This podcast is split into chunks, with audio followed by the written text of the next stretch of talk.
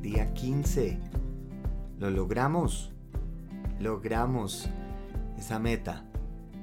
Lo importante, Rush, es cultivar esos hábitos en rituales. Eso es exactamente lo que queríamos lograr y empezar a defender. Empezar a buscar esos cuatro rituales que pueden transformar la forma en que pienso, en que actúo, en cómo me siento. Y por eso empezamos por estas charlas por la mañana. Porque queremos ser de los que toman decisiones, de llenarnos de información que nos lleven a la acción. Cada día yo me levanto con la decisión de qué emisora sintonizo o si no, espero a que alguien sintonice alguna y trato de vibrar en esa frecuencia. Pero yo me tengo que llenar de conocimiento para saber cómo, entender los procesos que generan mi personalidad y tener la capacidad de decidir qué estoy creando. Después de todos estos días ya sabemos que la oruga no deja de ser oruga hasta que se activan unas células imaginativas que alteran su estructura genética. También sabemos que nuestros pensamientos tienen la capacidad de enfermarnos y de la misma manera curarnos. Por ejemplo, al desactivar nuestro sistema de defensa elevado con ese estrés que estamos sintiendo, si logro frenar ese estado, ya el cuerpo no está saturado en modo supervivencia, sino que puede aprovechar los recursos para que las células produzcan nuevas proteínas activando genes que estaban durmientes. Eso es lo que hablamos de epigenética, la reacción de los genes al entorno. También supimos que a los 35 años el 95% de mis pensamientos son los mismos de cada día, por esos hábitos que hemos ido formando, por ese enganche a esas emociones pasadas. Y nuevas investigaciones han demostrado que el 50% de nuestros recuerdos no son fieles, están alterados por impactos emocionales, porque la forma en que lo sentí manipula el cómo lo viví. También sabemos que la repetición de mis pensamientos me llevan a las mismas decisiones, y estas decisiones me llevan a los mismos comportamientos que crean la misma experiencia. Esta experiencia activa una emoción, la misma emoción que estoy repitiendo con los mismos pensamientos. Así que si quiero cambiar las emociones que no me hacen bien, debo cambiar mis pensamientos. Pero ese 95% que está ahí, yo tengo que tomar esa decisión y cómo lo reemplazo. Si no soy capaz de pensar más allá de cómo me siento, no podré cambiar. Cambiar es tener pensamientos más potentes que a cómo nos sentimos. Como pienso, cómo actúo y cómo me siento se llama mi personalidad. Y mi personalidad crea mi realidad personal. Cuando cambio mi realidad personal, cambio mi personalidad. Yo decido en lo que voy a creer y el mundo se va a crear. Pero si mi capacidad creativa se basa únicamente en mi poder de recordar, no puedo activar nuevos pensamientos que me lleven a nuevos actos y a nuevas emociones. Si el futuro no es más emocionante que el pasado, no puedo romper esa unión con emociones pasadas que sentimos a diario. Si para creer necesitamos medir el presente, como cuando dijimos que se mide un electrón, estamos rompiendo esa onda de energía de potencial infinito, e inmediato deja de ser onda y se convierte en una partícula en un estado, momento y lugar definido. Si estoy esperando a sentir amor para dar amor, dinero para ser generoso, abundancia para sentir gratitud, estoy midiendo. Y siempre estaré persiguiendo la siguiente acción para hacer reacción. ¿Y cómo voy a cambiar algo interno si estoy amarrado a condiciones externas que yo no controlo? ¿Qué pasa si decidimos ser energía y potencial ilimitado como lo es en la cuántica.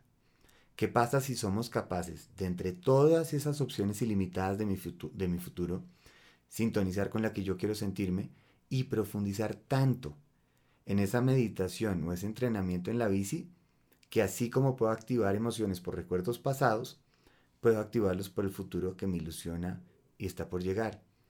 Yo lo vivo constantemente. Cuando estoy en esa pedalada, llega un momento en que ya no estoy pensando en el cómo, no es una sensación de pasado, he estado viendo ese futuro tan claro que empiezo a sentir esa emoción en el presente y en un momento solo siento una ola de gratitud y amor y son colores y se siente como una energía arriba flotando en la cabeza. Y si lo siento, ¿quién me dice que no es real? Y si después yo me siento lleno de sentido y propósito, ¿por qué voy a dejar de hacerlo?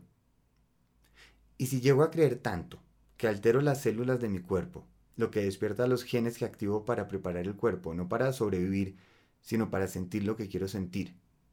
Y si vivo ilusionado por mi futuro, ¿no altera eso profundamente el presente que estoy viviendo?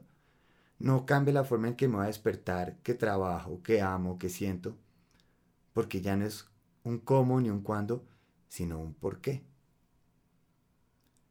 Yo una vez que sintonizo con ese futuro, vivo esas emociones, sintonizo esas frecuencias donde gente similar a la que yo estoy viviendo de repente llegan.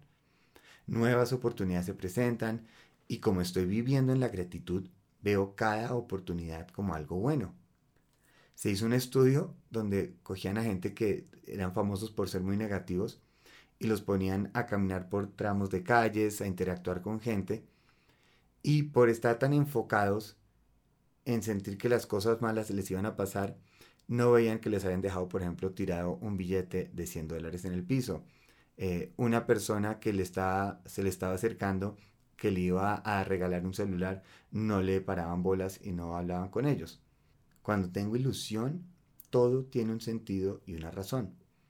No hay bueno, no hay malo, porque simplemente es un proceso.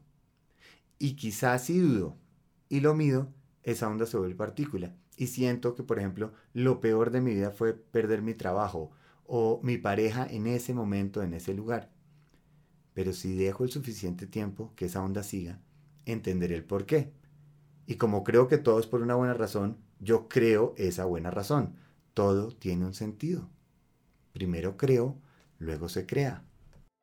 En ese momento no somos un computador, sino el programa. Nosotros estamos a través de nuestra programación de pensamientos, vamos cambiando la forma en que se siente mi cuerpo y la forma en que veo el mundo. Si mi yo del pasado puede influenciar cómo sentirme, ¿por qué no puede hacer lo mismo mi futuro?